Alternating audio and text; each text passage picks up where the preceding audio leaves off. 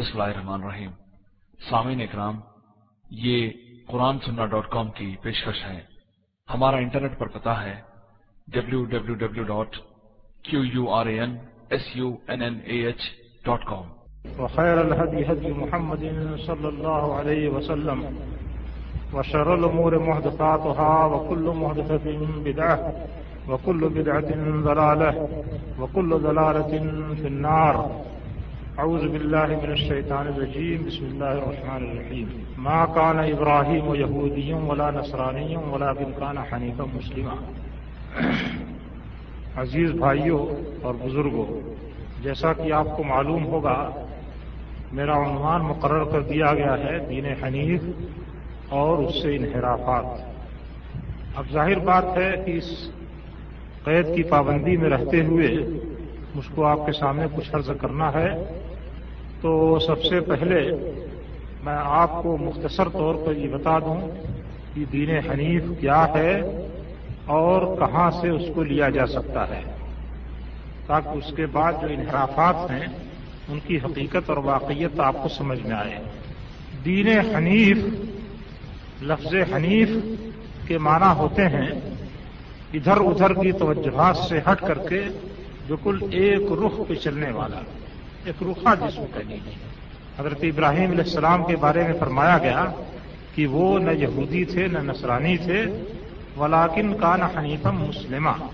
لیکن وہ ایک رخ مسلمان تھے یعنی محض اللہ تعالی کی طرف متوجہ ہونے والے مسلمان تھے اور دائیں بائیں سے ان کو کوئی تعلق نہیں تھا۔ تو ایک رخا ہونا یہ اصل میں دین حنیف کی خصوصیت ہے۔ ایک رخا ہونے کی کے لیے دو باتوں کی ضرورت ہے۔ ایک تو یہ کہ ہم اپنا دین حنیف کہاں سے لیں اور دوسرے یہ کہ اس دین حنیف کی اساسی اور بنیادی تعلیمات کیا ہیں۔ ہم دین کہاں سے لیں؟ یہ مسئلہ کچھ زیادہ پیچیدہ نہیں ہے۔ قرآن مجید کے اندر اللہ تعالیٰ نے اس کو بہت صاف صاف واضح طور پر بیان کر دیا ہے۔ کیا واضح طور سے بیان کر دیا ہے؟ واضح طور سے یہ بیان کیا ہے کہ حکم دینے کا جو حق ہے، وہ صرف اللہ تعالیٰ کا ہے۔ یعنی الحکم اللہ للہ۔ حکم دینے کا کام یہ محض اللہ تعالیٰ کا ہے، یا حکم دینے کا حق یہ محض اللہ تعالیٰ کا ہے۔ اللہ تعالیٰ نے فرمایا کہ اللہ الخلق والامر۔ ہو یہ بات یاد رکھو کہ اس کائنات کو اللہ تعالیٰ نے پیدا کیا ہے۔ لہذا اس کائنات میں حکم بھی اللہ تعالیٰ ہی کا چلے گا، کسی اور کا نہیں چلے گا۔ تو اب ظاہر بات ہے کہ جب حکم دینے والا اللہ تعالیٰ ہی ہے اور اسی کا حکم چل سکتا ہے اور کسی کا حکم نہیں چل سکتا ہے، نہ کسی کا حکم چلنے کی کوئی گنجائش رکھی گئی ہے، تو اب ہمیں اپنا دین کس سے لینا ہوگا؟ اللہ تعالیٰ سے لینا ہوگا۔ اللہ تعالیٰ ہم سے کیا چاہتا ہے، کیا نہیں چاہتا ہے اس کو ظاہر بات ہے کہ اللہ تعالیٰ ہی بتائے گا۔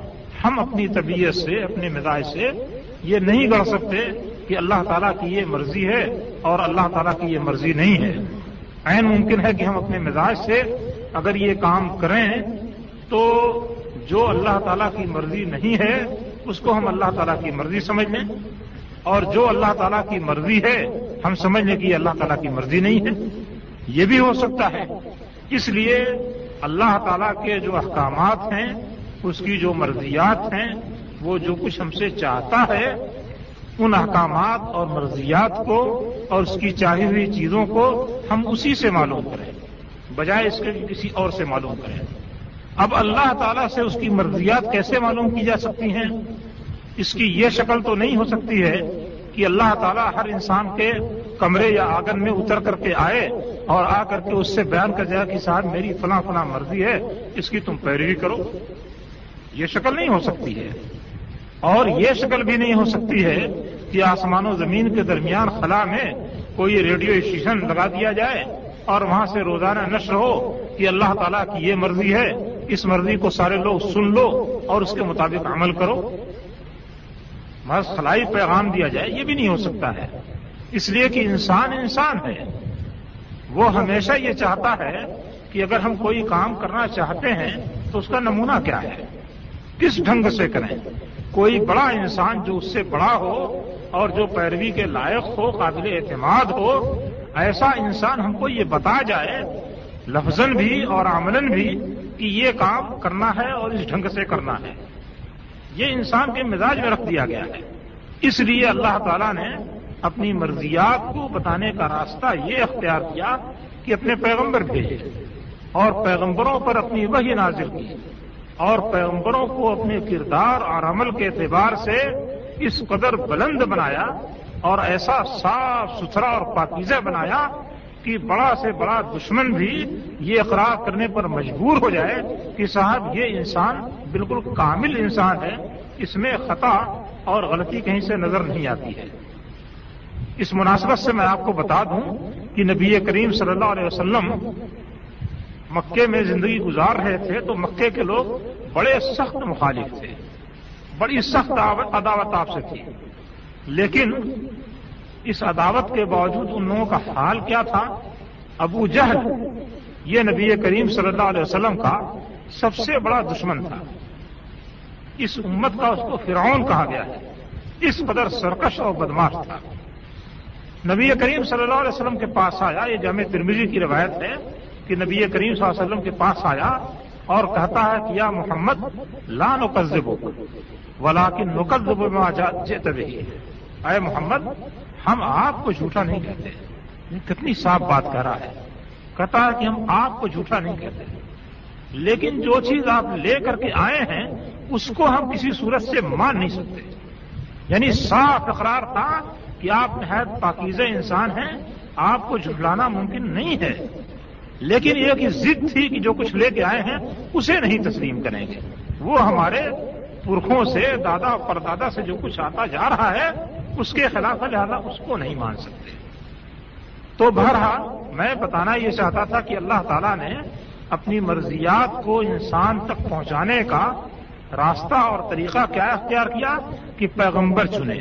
انسانوں ہی میں سے اللہ تعالیٰ نے پیغمبر چنے، ان پر اپنی وحی نازل کی، ان کو ہر طرح کی غلطیوں سے اور خطاؤں سے محفوظ رکھا اور اس کے بعد بقیے انسانوں سے کہا کہ تم اس کی پیروی کرو۔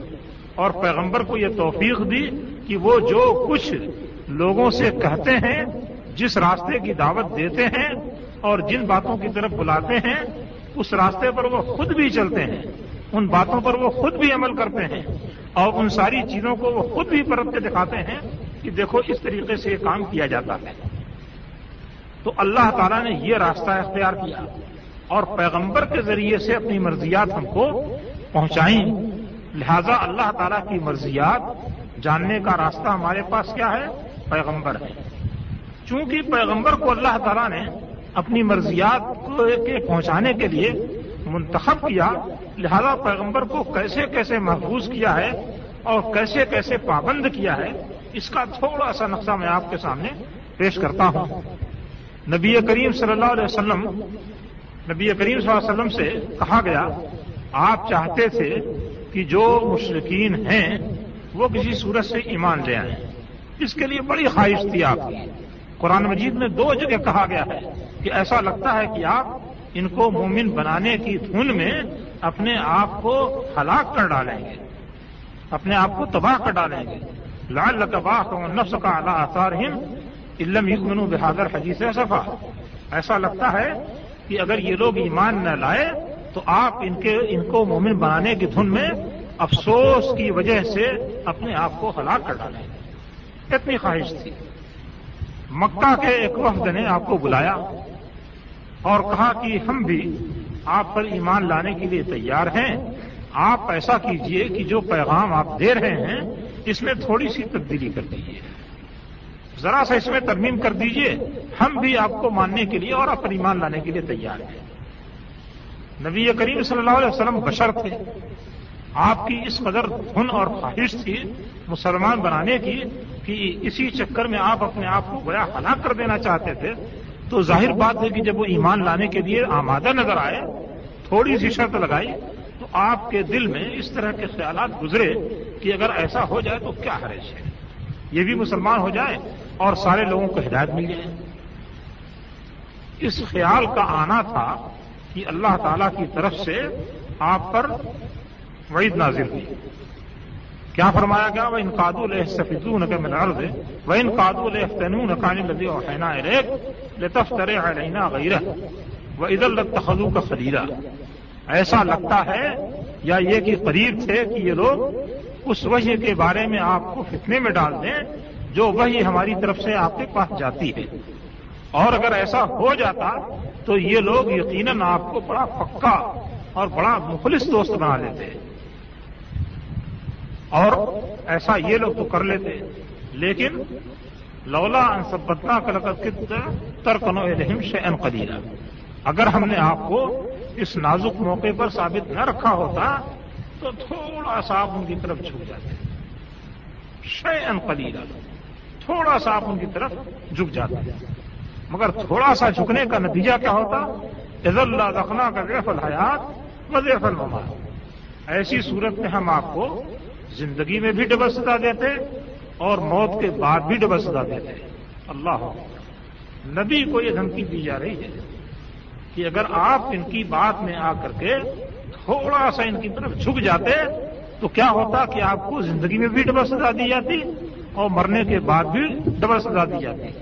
تم ملا تید القاعینہ نصیرہ پھر آپ ہمارے خلاف کسی کو مددگار نہ پاتے۔ دنیا کی کوئی طاقت نہیں تھی جو ہمارے خلاف آپ کی مدد کے لیے پہنچ سکتی ایسی گرفت اور پکڑ کرتے تو معلوم ہوا کہ نبی کریم صلی اللہ علیہ وسلم کو ذرا سا بھی اللہ تعالی کی مرضی سے ہٹنے کی گنجائش نہیں دی گئی۔ تھی مشکین نے جو کہا تھا کہ تھوڑا سا بدل دیجیے، اس کا جواب کیا بتایا گیا؟ کل ما یقون علی انوبدل ہو من تلقائے نفسی۔ آپ کہہ دیں کہ مجھے اس بات کا حق نہیں ہے کہ میں اپنی طرف سے کوئی تبدیلی کر دوں اس میں۔ ان اطب اللہ مایوہا علیہ میں تو اسی بات کی پیروی کرتا ہوں جس کی وحی میری طرف کی جاتی ہے۔ یعنی نبی کریم صلی اللہ علیہ وسلم بھی اپنی طرف سے دین کے بارے میں کچھ کہنے کا کوئی اختیار اور پاور نہیں رکھتے تھے۔ اللہ تعالی کی طرف سے آپ کو بتایا جاتا تھا کہ اللہ کی مرضی یہ ہے اس کا دین یہ ہے، اس کی بات یہ ہے، اس کا حکم یہ ہے۔ تو جو کچھ بتایا جاتا تھا، آپ لوگوں کو وہی بات بتاتے تھے۔ یہ نہیں کرتے تھے کہ اپنی طرف سے آپ کو یہ بات بتا دیں۔ اسی لیے اللہ تعالیٰ نے یہ بات صاف طریقے سے کہی کہ وما عن الحوا ان ہوا اللہ وحنی ہوا آپ خواہش سے کوئی بات نہیں بولتے یعنی اپنی مرضی اور اپنے ارادے اور اپنی خواہش سے کوئی بات نہیں بولتے۔ ان ہوا اللہ وحی یوہا یہ تو محض وہی ہے جو آپ کے پاس بھیجی جاتی ہے۔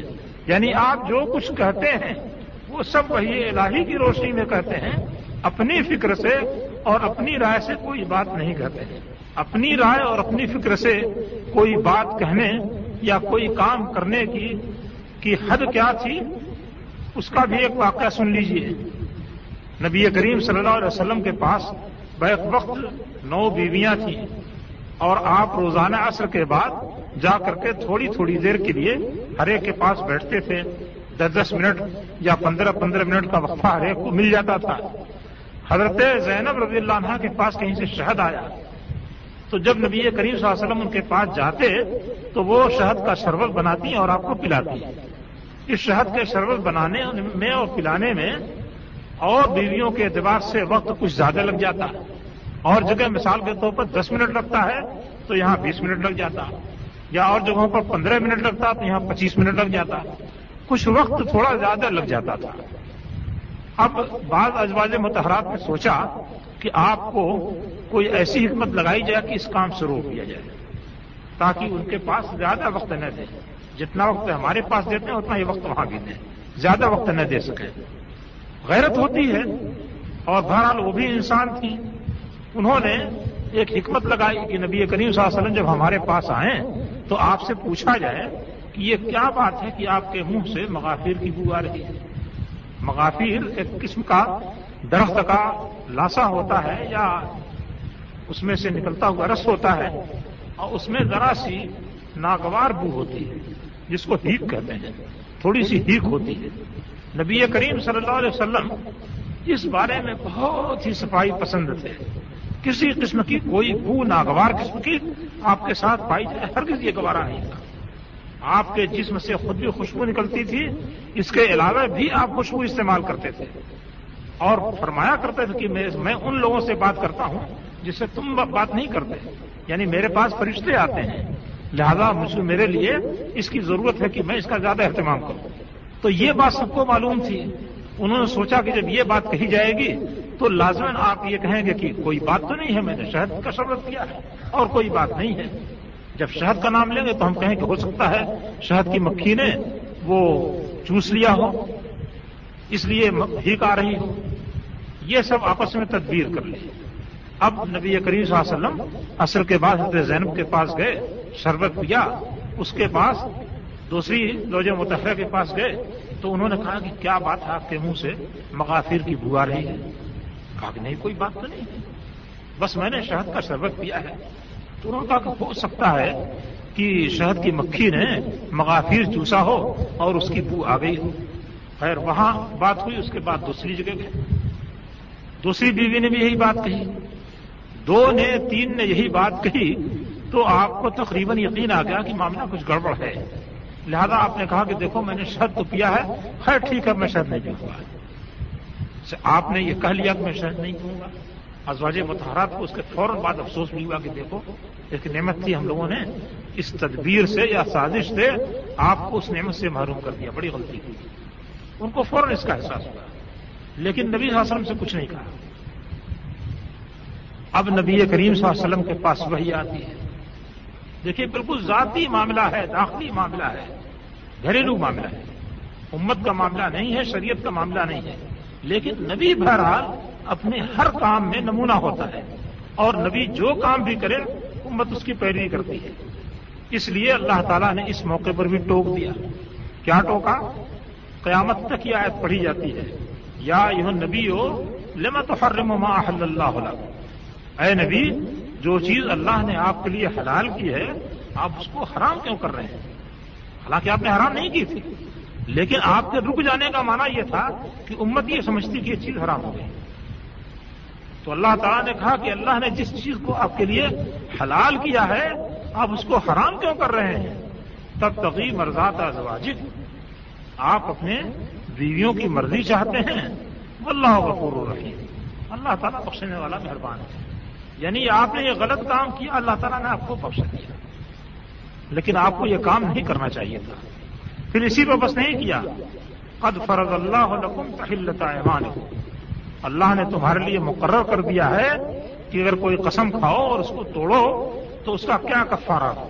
یعنی آپ نے جو یہ کہا کہ اب میں شہد نہیں پیوں گا، یہ ایک طرح کی قسم یا نظر ہے۔ اس کو آپ توڑیے اور توڑنے کے بعد اس کا کفارہ بھی دیجیے۔ یہ ہوا۔ اب آپ اس سے اندازہ کر سکتے ہیں کہ نبی کریم صلی اللہ علیہ وسلم کس قدر پابند تھے اللہ تعالیٰ کے حکم کے کہ اپنی طرف سے معمولی قسم کا اقدام بھی نہیں کر سکتے تھے۔ ذاتی معاملے میں بھی کوئی ایسی چیز جو ممنوع نہیں ہے، اس کو ممنوع نہیں کر سکتے تھے اپنے اوپر، کیونکہ اس سے ایک نمونہ تیار ہو جاتا جو امت کے لیے غلط ہوتا۔ ہے تو اس حد تک نبی کریم صلی اللہ علیہ وسلم کو پابند کیا گیا۔ اس پابندی کے بعد اللہ تعالیٰ نے فرمایا میں یوتر رسول فقط اطاعت جس نے رسول کی اطاعت کی، اس نے اللہ کی اطاعت کی۔ اس لیے کہ رسول جو کچھ پیش کرتے ہیں، وہ بینی وہی چیز ہے جو اللہ تعالیٰ چاہتا ہے۔ اس کے خلاف آپ کوئی چیز پیش ہی نہیں کرتے۔ ساری کی ساری اللہ تعالیٰ کی مرضی کی چیز ہوتی ہے اور اللہ کی بتائی ہوئی چیز ہوتی ہے۔ لہذا رسول کی اطاعت اور پیروی کی جائے اور جس نے رسول کی اطاعت کی، اس نے اللہ کی اطاعت کی۔ تو اس طرح سے ہمارے سامنے دو چیزیں آ گئی اللہ اور اس کے رسول کی اطاعت کے تعلق سے ہمارے سامنے ایک تو اللہ تعالیٰ کا کلام آ گیا قرآن مجید، جو نبی کریم صلی اللہ علیہ وسلم پر وہی مطلوع کی صورت میں نازل ہوا ہے۔ یعنی یہ ایسی وحی ہے جو وحی ہونے کے ساتھ ساتھ تلاوت بھی کی جاتی ہے۔ خود نبی کریم صلی اللہ علیہ وسلم اور سارے مسلمان اس کی تلاوت کرتے ہیں۔ اس شکل میں قرآن مجید نازل ہوا ہے اور اللہ تعالیٰ نے قیامت تک کے لیے اس کو محفوظ کر رکھا ہے۔ دوسری چیز نبی کریم صلی اللہ علیہ وسلم کا بیان، یہ قرآن مجید ہم سے کیا چاہتا ہے؟ کس جگہ کون سی بات کہی ہے اس نے؟ اور اس کی کیا تفصیل ہے؟ یہ ساری باتیں نبی کریم صلی اللہ علیہ وسلم نے بیان کی اور عملاً کر کے اس کو دکھلایا اور صحابہ کرام کو عملاً اس پہ چلا کر کے دکھلایا۔ تو اب نبی کریم صلی اللہ علیہ وسلم کا قول اور آپ کا فیل اور صحابہ کرام نے جو کچھ آپ کے سامنے کیا اور اسے آپ نے برقرار رکھا، اس پر ٹوکا نہیں، یہ ساری چیزیں بھی اللہ تعالیٰ کے مرضی کی نمائندہ ہیں اور یہ ساری چیزیں بھی اللہ تعالیٰ کے دین کو جاننے کا ذریعہ ہے تو یہ دو چیزیں ہمارے لیے دین کے جاننے کا ذریعہ ہیں۔ ایک تو اللہ تعالیٰ کا کلام اور دوسرے نبی کریم صلی اللہ علیہ وسلم کی احادیث، جو کبھی قول کی شکل میں ہے، کبھی فیل کی شکل میں ہے اور کبھی صحاب کرام کے اعمال کو برقرار رکھنے کی شکل میں ہے۔ یہ احادیث، یہ دونوں چیزیں مل کر کے اللہ تعالیٰ کی ساری مرضیات کو پورا کر دیتی ہیں۔ لہذا اللہ تعالیٰ کا دین اور اس کی مرضی جاننے کا راستہ یہی ہے۔ پھر نبی کریم صلی اللہ علیہ وسلم نے اس بارے میں ہم کو آگاہ کر دیا کہ ہم یہ جانیں کہ ہمارے لیے اس میں سے کیا گنجائش ہے، کیا نہیں ہے۔ تو آپ نے فرمایا، جیسا کہ ابھی میں نے خود میں پڑھا تھا کلو محد سدیم وہ کلو بدا کے اندر آ جائے ہر نئی بات جو دین کے اندر ایجاد کی جائے، وہ بدعت ہے۔ دین کے اندر کوئی بھی نئی بات ایجاد کی جائے، تو وہ بدعت ہے۔ وہ کلو بدعت انضر آ جائے اور ہر بدعت گمراہی ہے۔ اللہ تعالیٰ نے نبی کریم صلی اللہ علیہ وسلم نے کہیں یہ نہیں کہا کہ کچھ بدعتیں تو اچھی ہیں، بہتر ہیں، حسنا ہیں، ان کو اختیار کرو اور کچھ بدعتیں بری ہیں خراب ہیں، ان کو چھوڑ دو۔ یہ نہیں فرمایا۔ آپ نے صاف فرمایا کلو بدعت دلال ہے ہر بدعت گمراہی ہے۔ اور آپ غالباً سمجھ سکتے ہیں آسانی سے کہ جب حکم دینے کا حق محض اللہ تعالیٰ کا ہے اور اللہ تعالیٰ نے اس حکم کو پہنچانے کا ذریعہ نبی کریم صلی اللہ علیہ وسلم کو مقرر کیا ہے لہذا آپ کا منصب ہوا اللہ تعالیٰ کے حکام کو لینے اور بیان کرنے کا۔ تو اب کوئی شخص اگر دین میں کوئی نئی بات ایجاد کرتا ہے، تو اپنی ذات کے لیے اور اپنے شخص کے لیے، اپنی شخصیت اور اپنے ذات کے لیے اللہ تعالیٰ کا حق استعمال کرتا ہے اور نبی کریم صلی اللہ علیہ وسلم کا منصب استعمال کرتا ہے۔ اب اس سے بڑھ کر کے ظلم کیا ہو سکتا ہے کہ ایک انسان جو امتی ہے جس کے پاس وہی نہیں آتی ہے، جو اللہ نہیں ہے اور اللہ کا نمائندہ بھی نہیں ہے، وہ انسان دین میں کوئی چیز ایجاد کرے، کہے کہ صاحب یہ بھی دین ہے۔ اس سے بڑھ کر کے ظلم کیا ہو سکتا ہے؟ کہ ایک انسان اپنے آپ کو اللہ کے منصب، اللہ کا حق اپنے لیے استعمال کرے اور نبی کریم صلی اللہ علیہ وسلم کے منصب پر استعمال چڑھ جائے۔ اگر کسی نے یہ ظلم اور یہ زیادتی کی تو چاہے وہ جتنی بھی اچھی چیز ایجاد کرے، مگر وہ قابل برداشت نہیں ہے اللہ تعالیٰ کے نزدیک۔ اللہ تعالیٰ کے نزدیک، اللہ کے رسول کے نزدیک قابل برداشت نہیں ہے چاہے کہ اس کو دین کا حصہ بنایا جائے۔ اس لیے جیسی چیز بھی کوئی ایجاد کرے دین کے اندر، وہ بدعت ہے اور اللہ تعالیٰ کے نزدیک مردود ہے۔ نبی کریم صلی اللہ علیہ وسلم نے فرمایا کہ من عمل عملا لیس علیہ امرنا فورت یا من حد فی امرنا حضا مال سے من ہو فورت جو آدمی ہمارے اس دین میں کوئی ایسی بات ایجاد کرے جو اس دین سے نہیں ہے، تو وہ بات مردود ہوگی۔ تو نبی کریم صلی اللہ علیہ وسلم نے اسی لیے صاف فرمایا کہ ہر بدعت گمراہی ہے اور ہر گمراہی جہنم میں۔ بہت بڑی تہمت ہوتی ہے بدعت ایجاد کرنے سے۔ اللہ پر تہمت لگتی ہے کہ اللہ تعالیٰ نے اپنی مرضی کی ساری بات ہی نہیں بتائی۔ نبی کریم صلی اللہ علیہ وسلم پر تہمت لگتی ہے کہ آپ نے اللہ کی مرضی کی ساری بات ہی نہیں پہنچائی۔ جبکہ اللہ تعالیٰ کہتا ہے کہ میں تمہارے اوپر دین مکمل کر چکا اپنی نعمت پوری کر چکا یعنی اب دین میں پیوند کاری کی کوئی گنجائش نہیں ہے، اس میں کوئی جوڑنے اور ٹانکنے کی کوئی گنجائش نہیں ہے، کیونکہ وہ بالکل مکمل ہے۔ اب اس میں کسی قسم کی کمی بیشی نہیں کی جا سکتی۔ ہے تو بہرحال یہ دو ذریعہ اللہ تعالیٰ نے ہم کو دیا دین کے جاننے کا۔ ایک ذریعہ تو خود قرآن مجید ہے اور دوسرا ذریعہ احادیث نبی صلی اللہ علیہ وسلم ہے ان دو ذریعوں سے ہم دین کو جان سکتے ہیں۔ اور اس سے جو دین ہم کو ملے گا، وہ دین حنیف اور دین خالص ہوگا۔ ان ذریعوں کے بعد بعض بنیادی باتیں ہیں جو ہر مسلمان کے جاننے کی ہیں۔ جن میں سے سب سے پہلی اور بنیادی بات وہ ہے جس کا اقرار کر کے کوئی انسان مسلمان ہوتا ہے۔ لا الہ الا اللہ محمد رسول اللہ۔ اللہ کے سوا کوئی لائق عبادت نہیں اور محمد صلی اللہ علیہ وسلم اللہ کے رسول ہیں۔ اس بات کا اقرار کر کے انسان اسلام میں داخل ہوتا ہے۔ اس کا کیا مقتضا اور کیا تقاضا ہے یہ ذرا تفصیل چاہتا ہے۔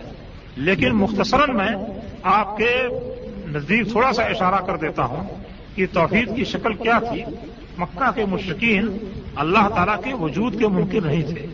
اس کی قوت، اس کی قدرت، اس کی خالقیت، اس کی رازقیت اور اس کے اوصاف کے منکر نہیں تھے۔ یہ ساری بات قرآن مجید کے اندر موجود ہے۔ کل من الارض و منفیحان کن تعلمون سیقولون للہ۔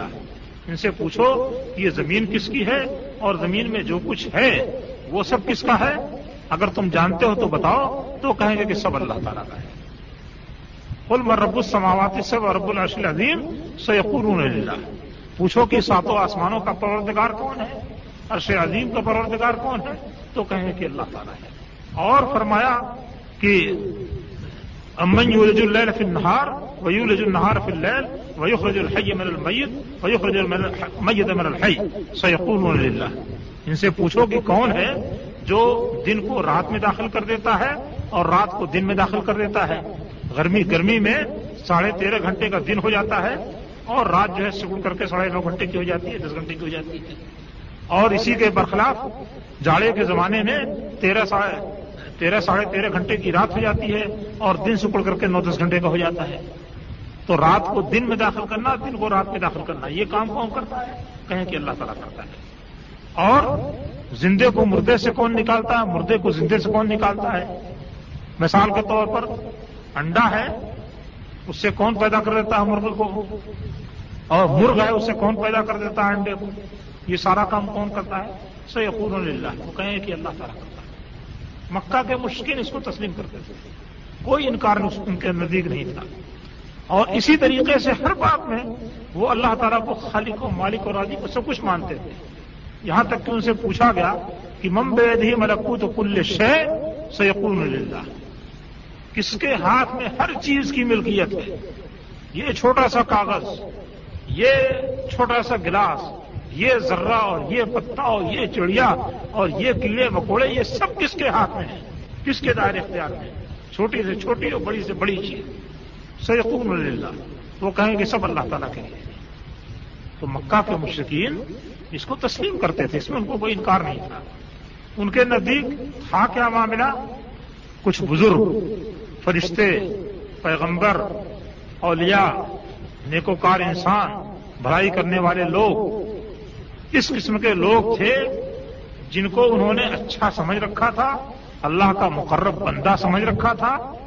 ان کے بارے میں ان کا یہ خیال ہوا کہ چونکہ یہ نیکوکار اور اللہ کے بندے ہیں، لہذا یہ اللہ تعالیٰ کے زیادہ قریب ہیں۔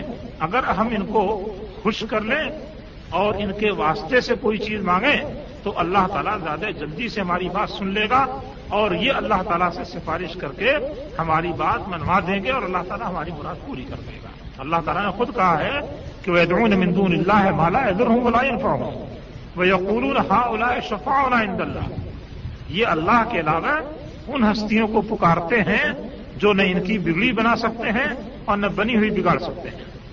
مالا ینفا ہوں بلا ضرور جو نہ بگڑی بنا سکتے ہیں، نہ بنی ہوئی بگاڑ سکتے ہیں۔ ایسی ہستیوں کو یہ پکارتے ہیں۔ اور کیا کہہ کے پکارتے ہیں؟ یہ نہیں کہتے کہ یہ لوگ مالک ہیں، رازق ہیں، خالق ہیں، بلکہ کہتے ہیں کہ ہاں اولا شفا عند اللہ۔ یہ اللہ کے پاس ہماری سفارش کر دیں گے۔ ہماری مراد پوری کر دیں گے۔ ہمیں جو مشکل پڑی ہوئی ہے، اس مشکل کو اللہ تعالیٰ سے کہہ کر کے ہٹوا دیں گے۔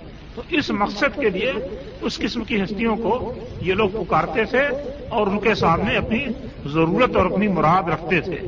اور چونکہ ان سے اپنی ضرورت و مراد پوری کروانے کا ان کے نزدیک اندیا تھا، خواہش تھی اور یہ کام وہ کرتے تھے، لہذا انہوں نے سوچا کہ ان کی خوشنودی کے لیے اور ان کی مرضی کے لیے بھی کچھ کام کرنا چاہیے۔ تو اس مقصد کے لیے وہ کبھی غلے کی پیداوار لے آ کر کے ان کے آستانوں پر چڑھا دیتے۔ کبھی بکرے لے آ کر کے ان کے آستانوں پر چڑھا دیتے، کبھی اونٹ لے آ کر کے آستانوں پر چڑھا دیتے، کبھی آستانوں پر نہ لے جاتے تو اپنے گھر ہی پر ان کے نام سے ذبح کر لیتے کہ یہ فلاں صاحب کی کا بکرا ہے اور فلاں صاحب کا اونٹ ہے اور فلاں صاحب کا اونٹ ہے، اس طریقے سے ان کے نام پر اپنے گھر ہی ذبح کر لیتے۔ کبھی ایسا کرتے کہ کوئی بکری ہے، کوئی اونٹ ہے، کوئی اونٹنی ہے، اس قسم کے کسی جانور کو ان کے نام پر چھوڑ دیتے، جاؤ۔ یہ جانور فلاں کے نام پر آزاد ہے۔ اب وہ جانور جہاں جی چاہے گھومتا رہے، پھرتا رہے، کھاتا رہے، آتا رہے، جاتا رہے، اس کو کوئی چھیڑتا نہیں تھا۔ جی چاہے اپنے مالک کے گھر میں پڑا رہے اور جی چاہے ادھر ادھر جا کے گھومے، کوئی اس کو چھیڑتا نہیں تھا۔ نہ اس کا دودھ دھوا جاتا، نہ اس کا بال کاٹا جاتا، نہ اس کی پیٹھ پہ سواری کی جاتی۔ اس طرح کا کوئی کام نہیں وہ مقدس ہو گیا۔ اس لیے کہ وہ اس ہستی کے لیے چھوڑ دیا گیا یا اس آستانے کے لیے اس کو آزاد کر دیا گیا۔ یہ سب چند کام تھے، اللہ تعالیٰ نے ان کا ذکر قرآن مجید کے اندر کیا ہے اور تفصیل سے کیا ہے۔ میں بہت مختصر طور سے پیش کر رہا ہوں۔ تو ان چیزوں کو اللہ تعالیٰ نے صاف صاف اور صحیح طریقے سے شرک قرار دیا۔ اور اسی پر نبی کریم صلی اللہ علیہ وسلم کے ساتھ ان کی مخالفت ہوئی اور اسی پر مسلمانوں کے ساتھ انہوں نے مار پیٹ کا رویہ اختیار کیا۔ اور اسی کے نتیجے میں مسلمان مکے سے نکل کر کے حبشہ گئے اور مدینہ تشریف لائے اور اسی کے نتیجے میں لڑائیاں ہوئیں۔ دونوں طرف کے لوگ مارے گئے، کاٹے گئے، طوفان برپا ہوا، سب کچھ ہوا اسی کے نتیجے میں۔ یہ شرک تھا۔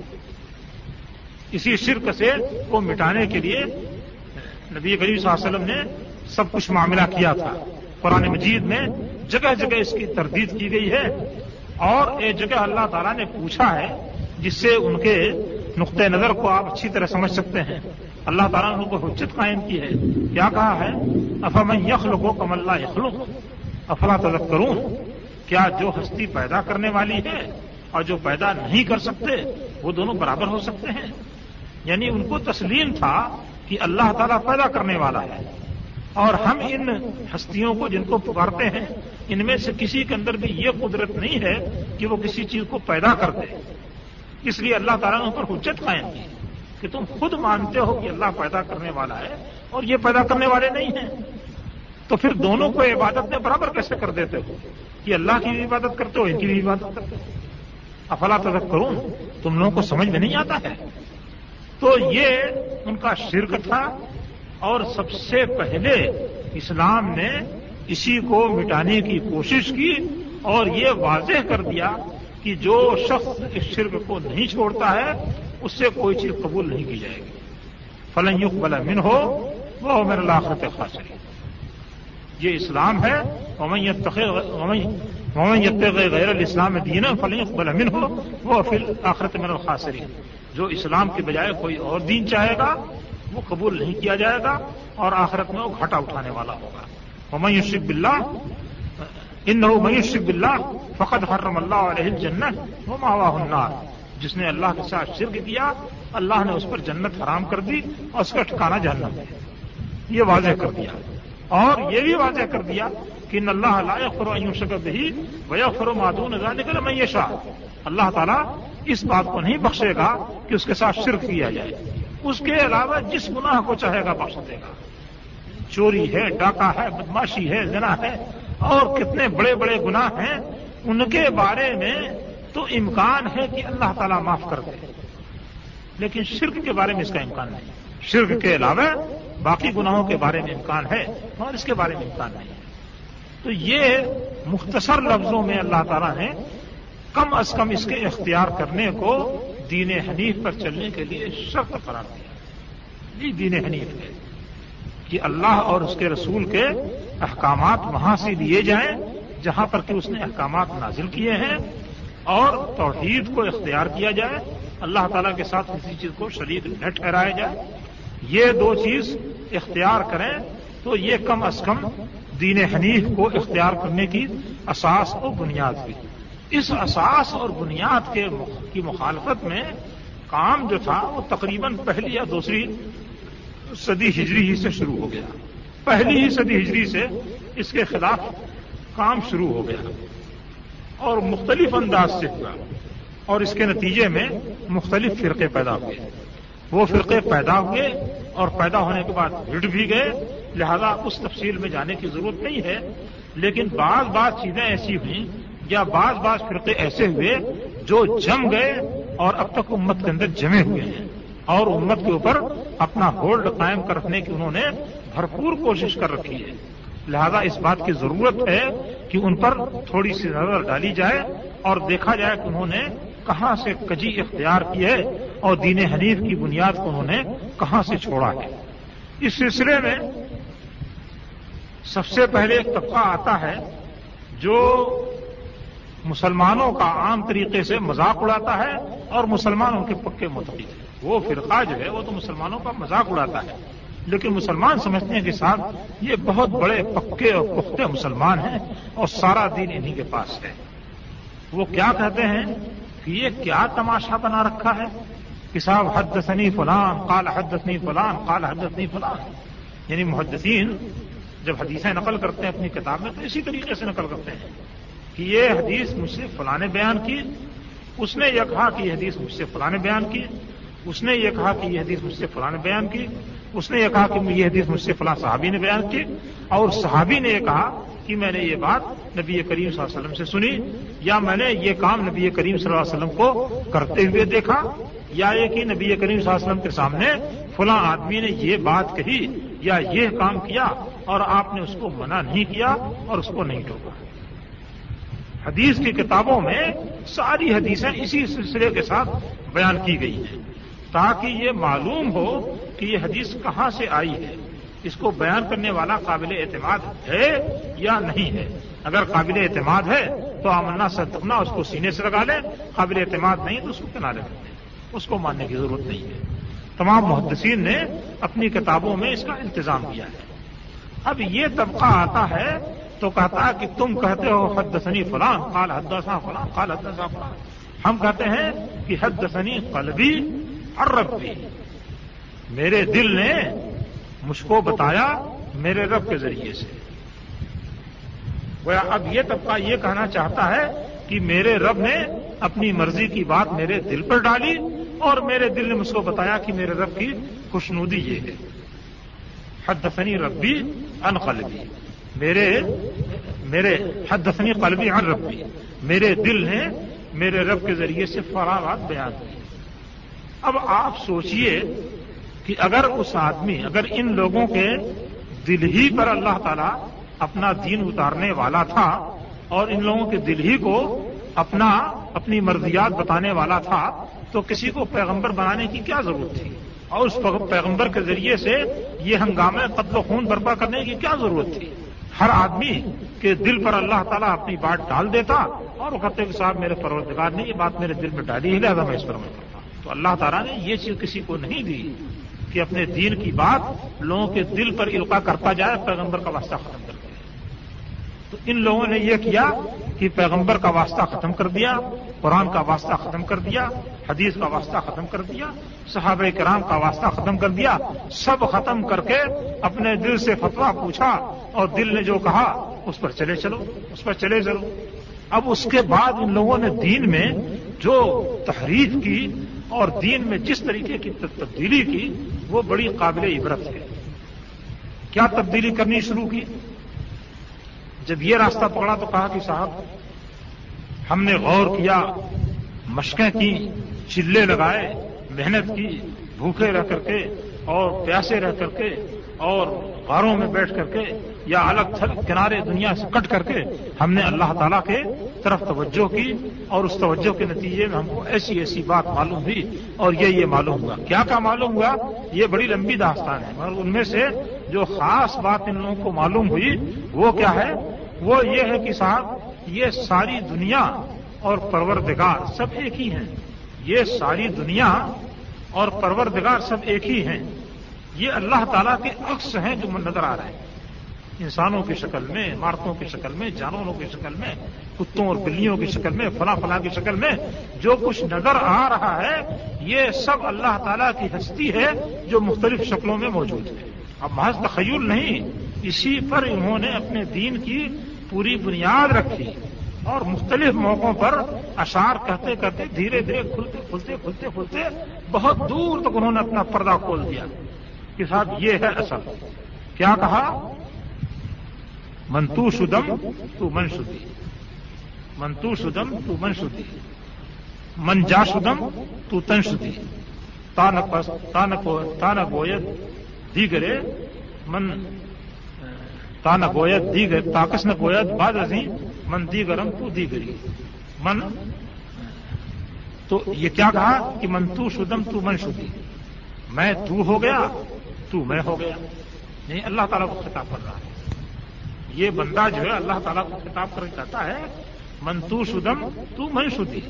میں تو ہو گیا، تو میں ہو گیا۔ من جا شدم، تو تن شدی۔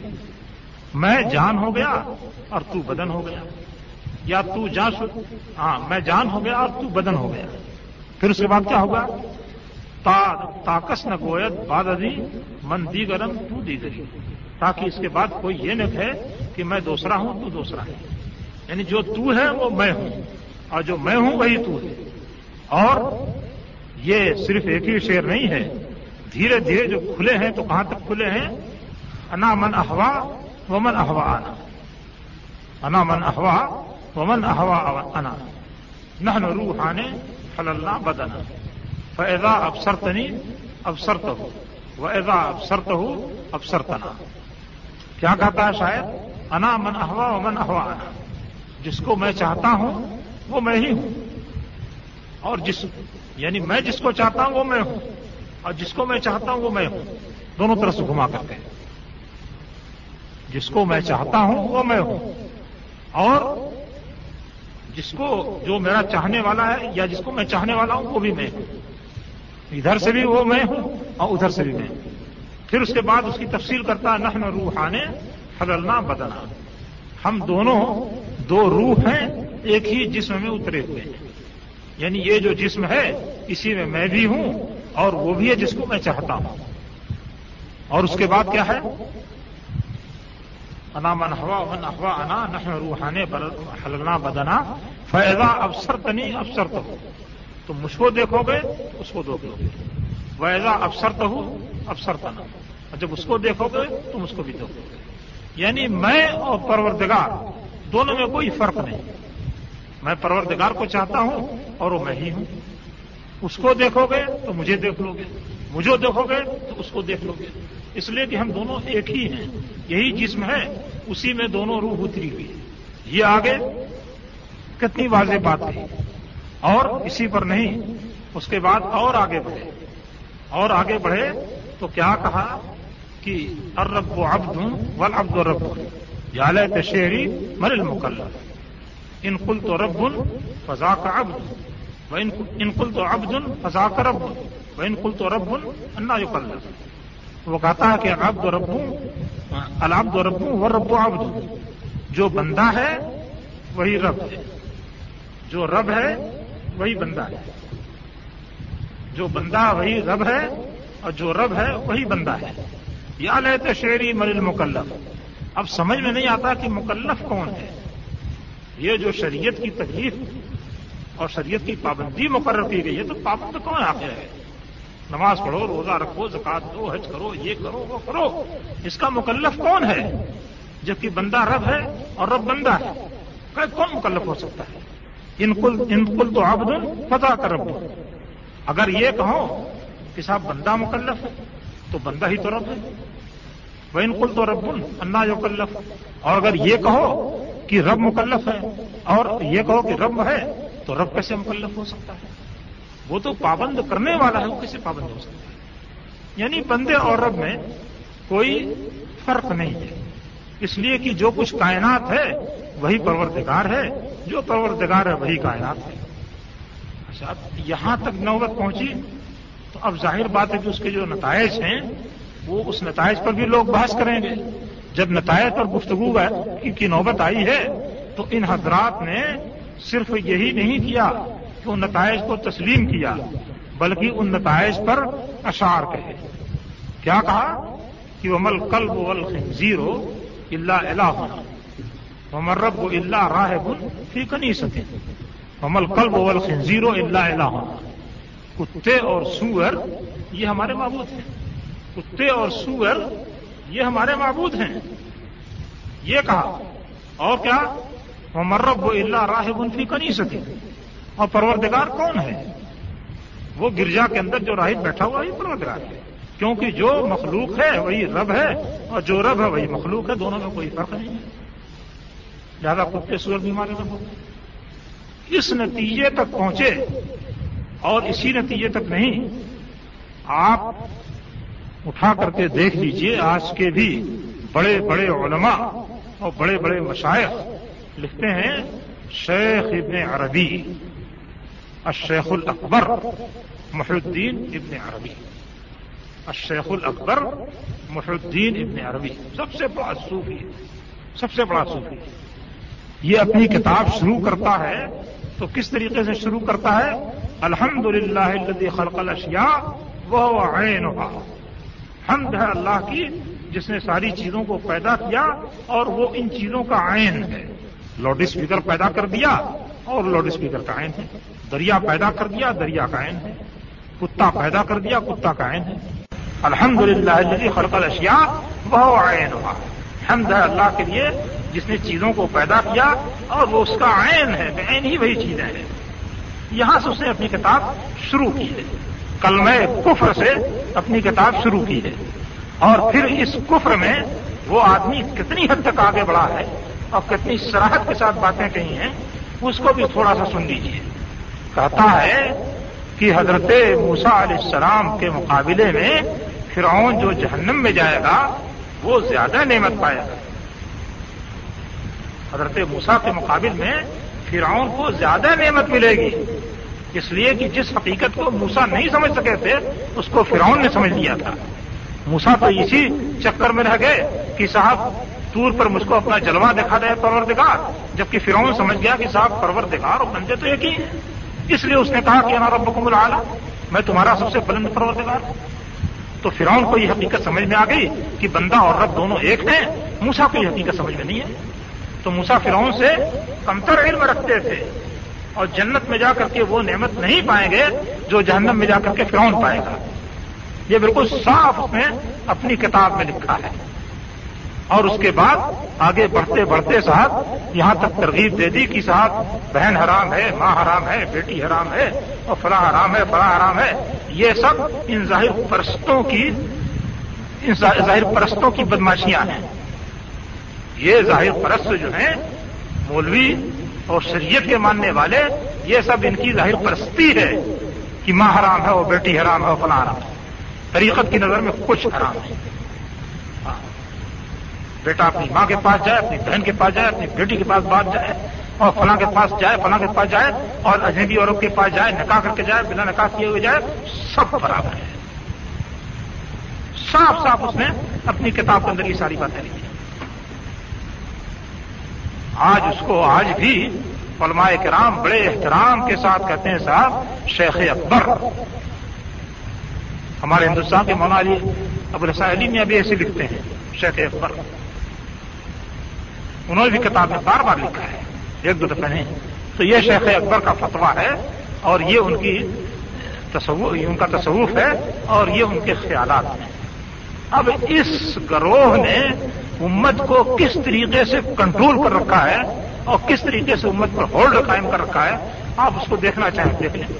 انڈونیشیا سے لے کر کے مغرب تک صوفیوں کے مختلف طریقے کس طریقے سے پھیلے ہوئے ہیں اور اپنے جال میں لوگوں کو پھانسے ہوئے ہیں، آپ دیکھ لیجیے تھوڑے سے مختصر سے لوگ جو ہیں وہ بیچارے کتاب و سنت کا نعرہ بلند کر رہے ہیں اور اس کے لیے پکار رہے ہیں، شور مچا رہے ہیں کہ آؤ، کتاب کو پکڑو، سنت تو پڑھو، اللہ کی پیروی کرو، اللہ کے رسول کی پیروی کرو، اور جو راستہ ان لوگوں نے دیا اس پر چلو۔ تھوڑے ایسے لوگ اس کے لیے چیخ پکار کر رہے ہیں، باقی سب کے سب اسی گروہ کے ماتحت پڑے ہوئے ہیں اور یہ گروہ جس طرف لے جا رہا ہے، چلے جا رہے ہیں۔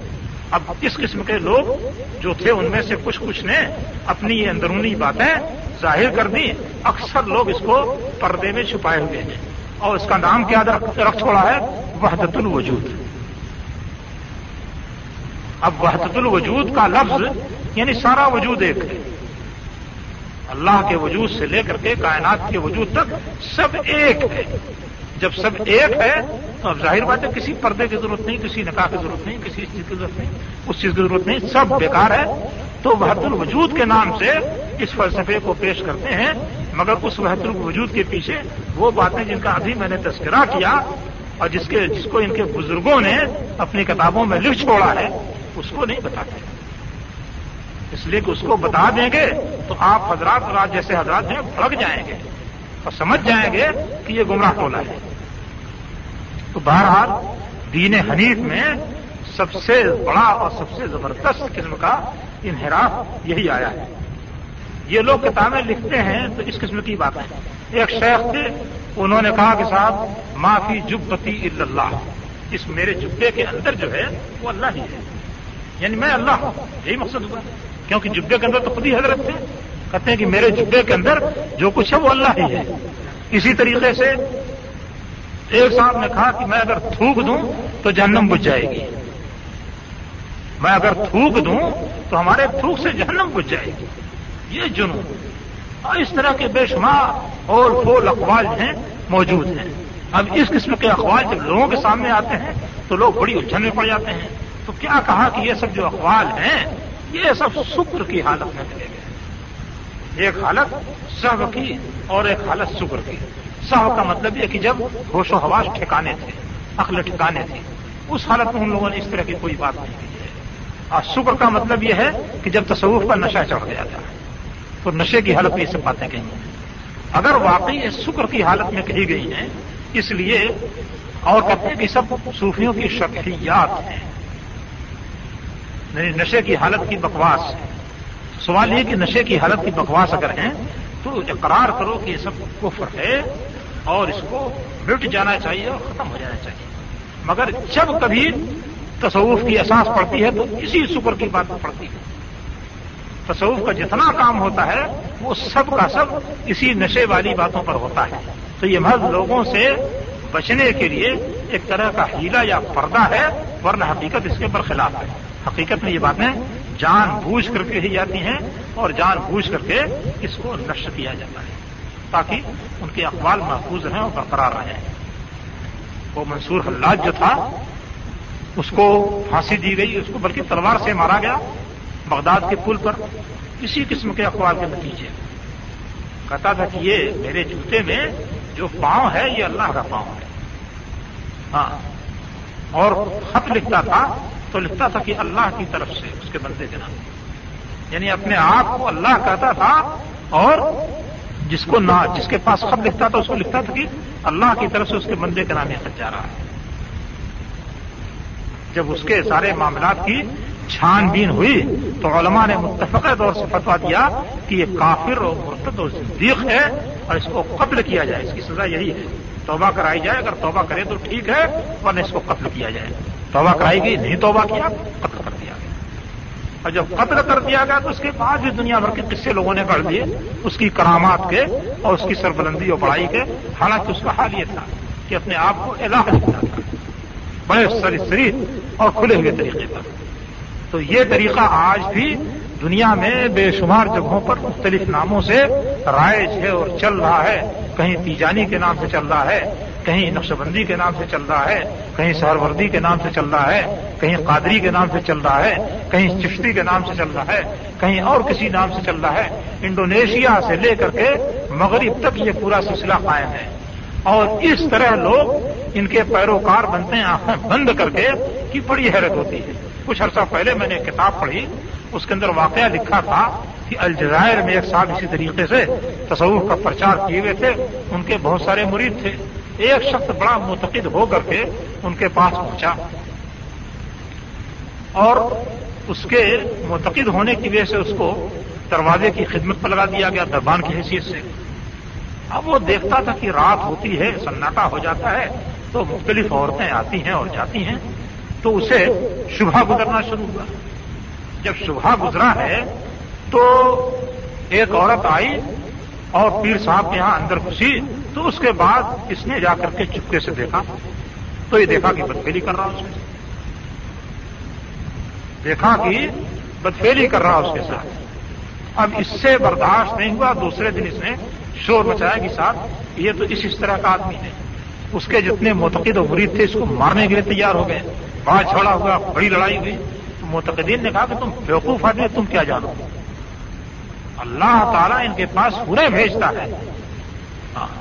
اور جس شکل میں یہ کہا کہ فلاں عورت شہر کے فلاں طرف کی رہنے والی اور فلاں شکل کی میں پہچانتا ہوں اس کو۔ کہا کہ جس شکل کو پھر صاحب پسند کرتے ہیں، اللہ تعالیٰ اس شکل کے اندر ہو بھیجتا ہے۔ دیجیے یعنی دین لٹ جائے، ایمان برباد ہو جائے اس سے چلی جائے، ابرو چلا جائے، چلی جائے، سب کچھ ہو جائے، مگر پھرے زمانہ، پھرے آسماں، ہوا پہ جائے، بتوں سے ہم نہ پھرے ہم سے وہ خدا کرے۔ یہ حالت ہے۔ اور اسی سے ملتا جلتا واقعہ دلی میں شاہ عبد العزیز کے زمانے میں پیش آیا تھا، اس کو لکھا ہے، صاحب نے بہت سے واقعہ کس طرح کے پیش آتے تھے۔ کیا ہے؟ چاندنی چوک کی طرف شاہ عبد العزیز گئے، وہ نابینا تھے۔ اور نابینا اس لیے تھے کہ انہوں نے کتاب لکھی تو فیصنا شریع ہے جس میں شیوں کا رد کیا۔ تو شیوں نے سازش کر کے ان کو اپٹن ملوا دیا، جس میں کہ چھپکلی لگی ہوئی تھی۔ اپٹن میں چھپکلی ملا کر کے وہ اپٹن ان کے جسم پر ملوا دیا، جس کی وجہ سے وہ نابینا ہو گئے اور جسم میں طرح طرح کے داغ پیدا ہو گئے۔ تو بہرحال اب وہ شاگردوں کے ساتھ جاتے تھے۔ شاگرد چاندنی چوک دلی سے گزر رہے تھے، کچھ شور سنائی پڑا۔ تو پوچھا کہ کیسا شور ہے، کیا بات ہے؟ تو شاگرد نے کہا کہ اچھا دیکھ کے آتا ہوں۔ گیا، دیکھ کے آیا۔ کہا، چلیے، کہا، کیا بات ہے؟ کہا کوئی بات نہیں واحد معاملہ چلیے کوئی کہا کہ پھر بھی بتاؤ کہا کوئی ضرورت نہیں جاننے کی آپ کو؟ کہا کہ ان میں شاید بہتر نادانستان ہے کسی چیز کو جاننا، نہ جاننے سے بہرحال بہتر ہے۔ بتاؤ کیا ہے؟ تو کہا کہ صاحب، ایک صاحب صوفی بیٹھے ہوئے ہیں درخت کے نیچے اور اپنی شرفگاہ میں دھاگا باندھ رکھا ہے اور اس کو ایک ہاتھ سے تان رکھا ہے اور پکار رہے ہیں کہ یہ الف ہے اللہ کا۔ اور لوگ گھیرے ہوئے ہیں۔ اب شاہ صاحب کی حکمت دیکھیے۔ انہوں نے کہا کہ جاؤ اور جا کر کے اس آدمی کو پیچھے سے ایک لپٹی لگاؤ اور کہو کہ وہ بے وحدت خود منڈے۔ اس کے نیچے تو دو نقطے ہیں جس کے نیچے نقطہ کہاں ہوتا ہے؟ یعنی ان کے اندر بھی یہ ضرورت نہیں ہو سکی کہ وہ براہ راست مار سکیں۔ تو اس حکمت سے مارا کہ الف کے نیچے تو نقطہ نہیں ہوتا، اس کے نیچے تو دو نقطے لٹک رہے ہیں۔ تو شاگرد نے جا کر کے یہی کیا اور جب اس طریقے سے مارا ہے تو لوگوں نے تالی بجائی اور ہنسی ہوئی اور پھر تو بھاگا وہاں سے۔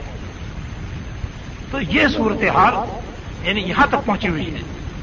اور میں نے خود کتابوں کے اندر پڑھا ہے مجزوب مجزوب ہوا کرتے تھے۔ کیا تھا؟ ننگ پھڑک سر سے لے کر کے پاؤں تک مادر داد ننگے گھومتے رہتے تھے اور وہ صاحب ولی اللہ ہیں۔ اللہ کے ولی ہیں اور مجزوب ہیں، بڑے اعتقاد کے لائق ہیں، بڑی عزت و احترام کے لائق ہیں۔ تو یہ خرابی اس حد تک پہنچ چکی تھی۔ اور اب بھی اس طرح کی خرابیاں معلوم نہیں اور کہاں کہاں موجود ہیں۔ مگر ہمارے ہندوستان میں تو بعض بعض جگہوں پر یہ صورتحال موجود ہے۔ ابھی تھوڑے دن پہلے تک بنارس میں ایک شخص تھا جو ایسی مادرزاد ننگا گھومتا رہتا تھا اور نالی جو گندگی کی ہوتی ہے، اس گندگی کی نالی سے کیڑے نکال کر کے کھاتا تھا۔ اور لوگ صاحب اس کو پیسے دیں، بڑا قابل احترام ہے، مر گیا تو اس کا باقاعدہ مزار بن گیا۔ اور کہتے کیا تھے کہ وہ دیکھنے میں ننگا ہے، مگر ایسا ایسا حقیقت میں نہیں ہے۔ اور جب ناری سے وہ کیڑے نکالتا تو اس کے ہاتھ میں جاتے ہی انار کے دانے بن جاتے ہیں۔ اس طرح کی خرافات اس طرح کی باتیں۔ تو بہرحال اس دین کے اندر اللہ تعالیٰ نے جو حکم دیا تھا اللہ اور اس کے رسول کی بات کو لینے کا، ایک تو اس کو کاٹ دیا گیا۔ اور دوسرے یہ کہ توحید کا جو حکم دیا گیا تھا، اس کو کاٹ کر کے اس کی جگہ پر وحد الوجود لایا گیا، جس میں کہ سب کو ایک کر دیا گیا اور ایک کرنے کے بعد شریعت کے سارے کام کو کنارے کر دیا گیا۔ یہ سب سے بڑی سب سے بڑا انحراف تھا جو کہ اس دین کے اندر آیا جس سے کہ فساد پیدا ہوا ہے۔ اس کے علاوہ ایک دوسری خرابی پیدا ہونا شروع ہوئی تھی۔ شروع ہی میں جس سے کہ شیعہ اور خارجی اور کون کون پیدا ہوئے۔ مگر بہرحال امت، جمہور امت، یہ دین اسلام پر قائم رہی اور قرآن و حدیث کو حجت مانتی رہی اور اس پر عمل کرتی رہی۔ لیکن جب کچھ عرصہ گزر گیا، چوتھی صدی کے اندر مختلف قسم کی نسبتوں کے ساتھ تعصبات پیدا ہوئے دیکھیے عجیب بات ہے۔ تعصب شخصیات کے لیے تو پہلے بھی تھا، لیکن قرآن حدیث پر عمل کرنے کا تعلق سے تعصب نہیں تھا۔ امام شافعی کو امام ابو حنیفہ کے ماننے والے ایک شخص نے اتنے زور کی سلاخ ماری سر پر کہ اسی سے وہ بیچارے شہید ہو گئے۔ اسی زخم سے ان کی موت واقع ہو گئی۔ یہ تعصب شخصیات کا تھا۔ امام شافی کی موت اس طرح سے ہوئی مگر مسائل کے سلسلے میں تعصب نہیں تھا۔ قرآن حدیث سے کوئی مسئلہ ثابت ہو تو اس کو لوگ مان لیتے تھے۔ مگر آگے بڑھتے بڑھتے اس سلسلے میں یہ تعصب شروع ہوا۔ اور تعصب نے عجیب عجیب رنگ دکھلایا۔ بشاری مقدسی یہ عالم اسلام میں گھوما۔ تو حالات بیان کرتا ہے۔ کیا حالات تھے؟ ایک حالت عالم اسلام کے اندر کی تھی اور ایک حالت سرحدوں کی تھی۔ محدثین کا ہمیشہ یہ اصول رہا کہ وہ حدیث کو لکھتے تھے تو اس پر عمل کرنے کی بھی تیاری کرتے تھے۔ اور ان کا عمل صرف نماز اور روزے تک محدود نہیں رہتا تھا۔ امام بخاری رحمۃ اللہ علیہ کو کیا سمجھتے ہیں دنیا کے سب سے بڑے محبوب مگر اسی درجے کے مجاہد اور جہاد کی ہر طرح کی تیاریاں رکھتے تھے۔ ایک مرتبہ ہے سرحدی علاقے میں کہیں موجود تھے، تو لکھتے لکھتے لکھتے لکھتے کافی دیر تک لکھتے رہے، اس کے بعد لیٹ گئے۔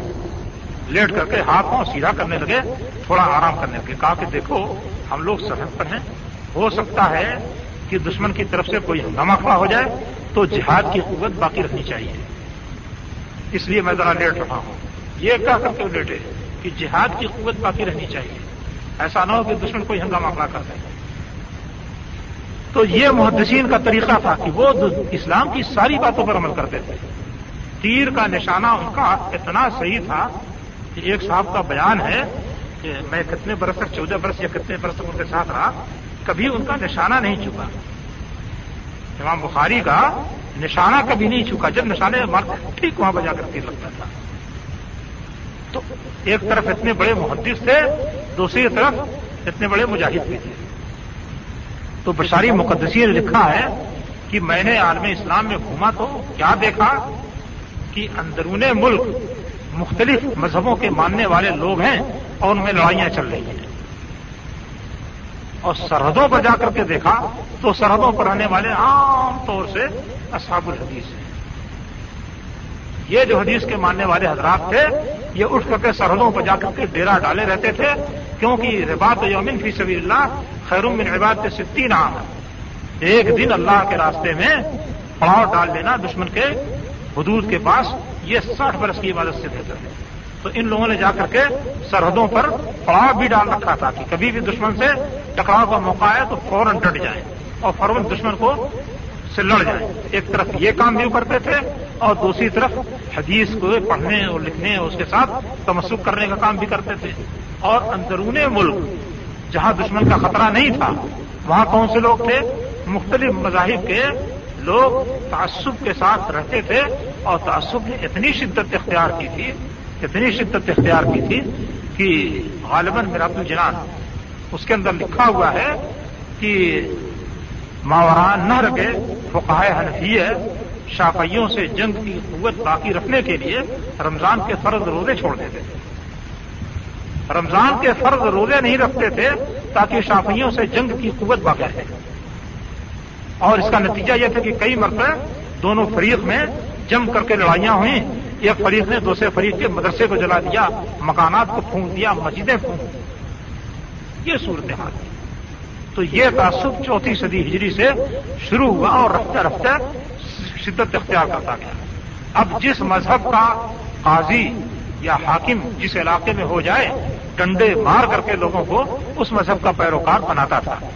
چنانچہ ہم لوگوں کے ہندوستان میں تو فقہ حنفی کی کتابیں بہت زیادہ ہیں، اس کے اندر کوئی اٹھا کر کے دیکھ لے۔ اگر کوئی حنفی شافعی ہو جائے، ڈنڈے مارے جائیں گے اس کو۔ حنفی یون تشف یو کوئی حنفی اگر شافی ہو جائے تو اس کو ڈنڈے مارے جائیں گے۔ مار کر کے اس کو درست کیا جائے گا۔ اور پھر یہ تعصب بڑھتے بڑھتے اس حد تک بڑھا کہ چھٹی یا ساتویں ہجری میں، صدی ہجری میں کتاب لکھی گئی ہے کنز الدقائق۔ کنز الدقائق کے اندر لکھا ہے کہ حنفی مذہب کی عورت کے لیے شافی مذہب کے مرد سے شادی کرنا حلال نہیں ہے۔ حنفی مذہب کی عورت کے لیے شافی مذہب کے مرد سے شادی کرنا حلال نہیں ہے۔ البتہ اگر شافی مذہب کی عورت ہو تو اس سے حنفی مذہب کا مرد شادی کر سکتا ہے۔ کیوں؟ تنظیر اللہ منظرت اہل کتاب اس عورت کو یہود و نصارہ کے درجے میں مان کر کے اس سے شادی کرنی حلال ہوتی ہے۔ اس لیے کہ مسلمان کے لیے یہودی عورت سے اور نصرانی عورت سے شادی کرنی حلال ہے۔ تو تعصب نے یہ گمبھیر صورت اختیار کر دی۔ اور جب یہ گمبھیر صورت اختیار کی تو کیا ہوا کہ حدیث اور قرآن کو اٹھا کر کے کنارے رکھ دیا۔ اس کو اٹھا کے کنارے رکھ دیا گیا اب اس کی کوئی ضرورت نہیں۔ ہے اب فقہ نے جو کچھ کہا ہے، اسی کو اختیار کرو اور اسی پر چلو، اسی پر ایمان لاؤ۔ اس سے اگر ہٹے تو ڈنڈے مار کر کے درست کیا جائے گا۔ اب نتیجہ یہ ہوا کہ صاحب پبلک کیا جانے؟ عام لوگ بیچارے کیا جانے؟ نتیجہ یہ ہوا کہ عام لوگوں نے مختلف مذاہب کو اختیار کر لیا، جبکہ ان مذاہب کے ائمہ نے بہت سختی کے ساتھ تاکید کر رکھی تھی کہ اگر میری کوئی بات حدیث کے خلاف ہو، تو میری اس بات کو دیوار پہ مار دو اور نبی صلی اللہ علیہ وسلم کی احادیث کو لے لو۔ کوئی امام یہ ضرورت نہیں کر سکتا تھا کہ نبی صلی اللہ علیہ وسلم کی حدیث کے مقابلے میں اپنی بات منوانے کو سوچے۔ سوچنے کی بھی ضرورت نہیں کر سکتا تھا۔ مگر ان اماموں کے نام پر جو مسالک قائم کیے گئے، ان مسالک کے چھوٹے چھوٹے مولویوں نے اتنی ادھم مچائی، اتنی ادھم مچائی کہ حالات بالکل خراب سے خراب تر ہوتے چلے گئے۔ محمود غزنوی، دیکھیے وہ بیچارہ کتنا زبردست انسان تھا۔ خوراسان کے علاقے سے اٹھا، اس کے اوپر حملے ہوئے یعنی افغانستان کے علاقے سے اٹھا، اس کے اوپر حملے ہوئے۔ ہندوستان میں تو ہمارے مشہور ہے کہ محمود غزنوی کے سترہ حملے۔ میں نے کہا کہ اور تم کو سناتا ہوں محمود غزنوی کے سترہ حملوں میں سے پہلا حملہ کیا تھا؟ محمود غزنوی کے باپ سبکتگین نے حکومت قائم کی راجا جے پال نے فوج تیار کی اور پورے ہندوستان سے فوج تیار کی۔ اور یہ فوج بڑھنا شروع ہوئی غزنی کی طرف، جو دارالحکومت تھا محمود غزنوی کے باپ کی حکومت کا۔ اس وقت محمود غزنوی اور باپ دونوں یہ بخارا کی طرف جنگ میں مشغول تھے، کافی دور ہے بخارا۔ پورا افغانستان پار کیجیے اور کہاں جائیے؟ کہاں جائیے تو اس کے بعد بخارا پڑتا ہے۔ یہ دونوں جنگ میں مشغول تھے، دارالحکومت خالی تھا۔ فائدہ اٹھا کر کے انہوں نے لاکھوں فوج بھیج دی۔ یہ بڑھتی چلی گئی۔ اب پتا چلا تو محمود غزنوی کے باپ نے محمود غزنوی کو بھیجا جلدی سے، تھوڑی سی فوج دے کر کے جاؤ اور جس طریقے سے ممکن ہو دارالحکومت کو بچاؤ۔ اب یہ جب پہنچا ہے تو ہندوستانی فوج نے دارالحکومت کا گھیرا کر رکھا تھا۔ اس کی دلیل یا اس کا ثبوت یہ ہے کہ سارے مورخین لکھتے ہیں کہ تپے غزنی ہے۔ تپا جو ہوتا ہے، وہ ضلع سے چھوٹا ہوتا ہے، بلکہ تحصیل سے بھی چھوٹا ہوتا ہے۔ تحصیل سے بھی چھوٹا ہوتا ہے۔ تو سارے مورخین لکھتے ہیں کہ تپے غزنی میں ایک چشمہ تھا۔ اگر اس کے اندر گندگی یا سور ڈال دی جائے، تو برف باری ہونے لگتی تھی صحیح ہے یا غلط یہ بات ہے، لیکن لکھا سب نے یہ ہے کہ چشمہ تھا، اگر اس میں سور ڈال دی جائے یا گندگی ڈال دی جائے تو بارش ہونے لگتی تھی۔ برف کی بارش ہونے لگتی تھی۔ تو اب ہندو مورخین لکھتے ہیں کہ جب محمود غزبی نے دیکھا کہ میں ہندوستانی فوج سے پیش نہیں پاؤں گا، تو اس نے اس چشمے کے اندر سور ڈلوا دی۔ اب جب سور ڈلوا دی تو برف باری ہونے لگی۔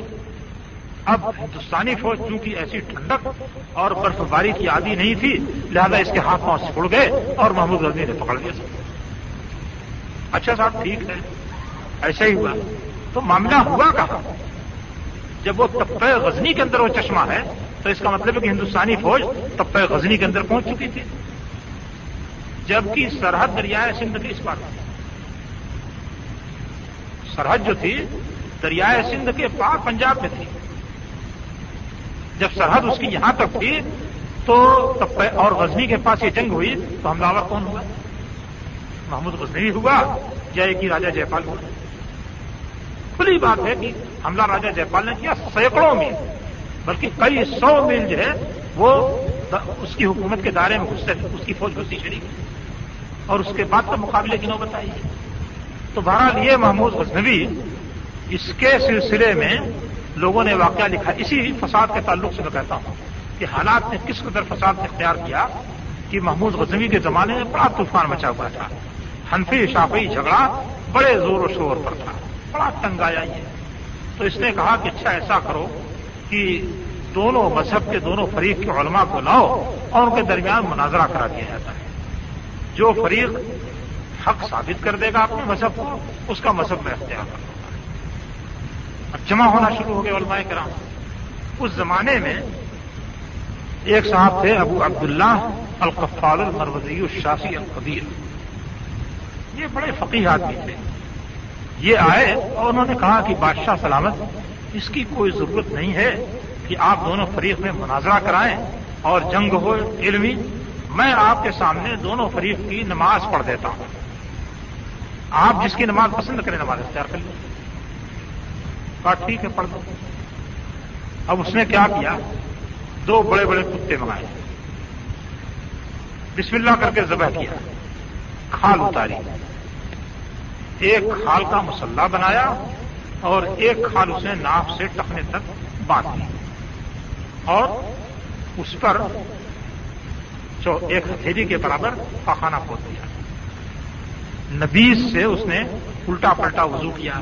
پہلے بایاں پیر دھو لیا، اس کے بعد دایاں پیر دھو لیا، اس کے بعد ہاتھ دھو لیا، اس کے بعد سر مسے کر لیا، ایسی الٹا پلٹا اس نے وضو کیا۔ وضو کرنے کے بعد اٹھا کھا کے دیکھیے میں ہنسی نماز پڑھتا ہوں۔ کھڑا ہوا مسلح پر اور فارسی زبان میں سے شروع کیا۔ دیکھیے، یہ بھی عجیب مسئلہ ہے کہ صاحب، نماز تو فارسی زبان میں ہو جائے گی، جمعہ کا خطبہ جو ہے وہ نہیں ہو سکتا۔ جمعہ کا خطبہ تو عربی میں ہوگا، کسی اور یعنی جس زبان کو سننے والے سمجھتے ہیں، اس زبان میں خطبہ نہیں ہو سکتا۔ ہے عربی ہوگا۔ مگر نماز ہو جائے گی۔ تو اس نے کھڑے ہو کر کے نماز پڑھی۔ ایک آیت پڑھنی فرض ہے۔ لہٰذا اس نے کہا، خدا بزرگ ترس، دو برگے سبز۔ خدا بزرگ۔ دو برگے سبز، یہ مدھام متان کا ترجمہ ہوا۔ مدھام متان قرآن مجید میں ہے۔ اور ایک آیت ہے۔ ہنفی مذہب میں نماز کے اندر صرف ایک آیت پڑھنی فرض ہے۔ سورہ فاتحہ پڑھنی واجب ہے، فرض نہیں ہے۔ اس کے بغیر نماز ہو جائے گی۔ تو اس نے کہا، اللہ اکبر کی جگہ کہا، خدا بزرگ ترس اور مدھام متان کی جگہ کہا، دو برگ سب سے۔ اس کے بعد کھٹ سے رکو میں چلا گیا۔ اور رکو سے اٹھتے ہی فوراً سجدے میں دھڑا دھڑ دھڑا دھڑ دو رکتیں اس نے پڑھی اور ذرا سا تشہد میں بیٹھ کر کے اس نے زور کی آواز نکالی، ہوا چھوڑ دی۔ اس لیے کہ یہ مسئلہ بھی ہے۔ اگر کوئی تشہد میں بیٹھا اور اس کے اختیار کے بغیر ہوا نکل گئی تب تو نماز پھانسی ہو جائے گی۔ لیکن جان بوجھ کر کے ہوا چھوڑ دی تو نماز ہو جائے گی۔ یہ عجیب و غریب مسئلہ ہے۔ پر اس نے دو رکعت نماز پڑھ دی اور کہا غسل کیا، کیونکہ کتا نجیس ہے اور شافی مدد بالکل نجیس ہے۔ جا کے غسل کیا غسل کر کے پانی سے وضو کیا اور کپڑے پہنے، صاف ستھرے اور کھڑے ہو کر کے اطمینان سے تعدیل ارکان جس کو کہتے ہیں۔ یعنی ہر رکن میں جا کر کے اتنا ٹھہرنا ضروری ہے کہ آدمی اس رکن میں بالکل اس کا جسم برابر ہو جائے۔ پھر اس سے جب کھڑا ہو یا اٹھے یا بیٹھے تو بیٹھنے میں بالکل برابر ہو جائے، تب اس کے بعد دوبارہ جائے۔ تو تعدیر ارکان کے ساتھ اس نے دو رکعت نماز اور پڑھی۔ کا صاحب، یہ ہماری شافی مذہب کی نماز ہے۔ اب آپ کا جو چیز چاہے وہ اختیار کر لیجیے ظاہر بات ہے کہ اس صورت میں تو میں شافی مذہب اختیار کروں ہنفی مذہب کیسے اختیار کر سکتا ہوں؟ اس نے شافی مذہب اختیار کر لیا اس کے بعد ہنفی مذہب کے لوگوں نے بڑا شور مچایا کہ صاحب یہ غلط ہے اور ایسا ہے اور ویسا ہے، اسے لا کر کے کتابیں یہ یہ آپ کے مذہب کی کتابیں ہیں اور اس میں یہ سارے مسائل لکھے کتا جو ہے، وہ نئیس العین نہیں ہے۔ اگر بسم اللہ کر کے اس کو ذبح کر دیں، تو اس کا گوشت اور اس کی کھال اور ساری چیزیں پاک ہو جاتی ہیں، کھانا جائز نہیں۔ اور نبیز سے وضو کرنا درست ہے، اور کوئی اگر الٹا پلٹا وضو کرے تو وہ بھی درست ہے۔ نماز فارسی میں بھی درست ہے۔ اور نماز کے اندر تعدیر ارکان واجب نہیں ہے۔ سارے مسائل اس نے اللہ کر کتاب سے دکھلائے تو نوبت صاحب یہاں تک پہنچے یہ سرات مستقیم پر اللہ تعالیٰ نے چلنے کا جو حکم دیا تھا، اس سرات مستقیم کو چھوڑنے کا نتیجہ لڑائی چھوڑے اور فساد کی شکل میں یہاں تک پہنچا۔ اور پھر اس کے بعد یہیں سے معاملہ ختم نہیں ہوا۔ ہمارے ہندوستان کا یہ واقعہ ہے۔ شاہ اللہ صاحب محدود دہلوی رحمۃ اللہ علیہ۔ عملاً وہ ان کی مذہب پر چل رہے تھے۔ بعد میں انہوں نے کیا مذہب اختیار کیا یہ تو واضح نہیں ہے۔ لیکن بہرحال وہ کشادہ ذہن کے آدمی تھے، شریعت کو سمجھنا اور سمجھانا چاہتے تھے، دین کی بات کو واضح کرنا چاہتے تھے۔ انہوں نے قرآن مجید کا ترجمہ کیا، یہ ترجمہ آج بھی پایا جاتا ہے۔ قرآن مجید کا فارسی زبان میں ترجمہ کیا۔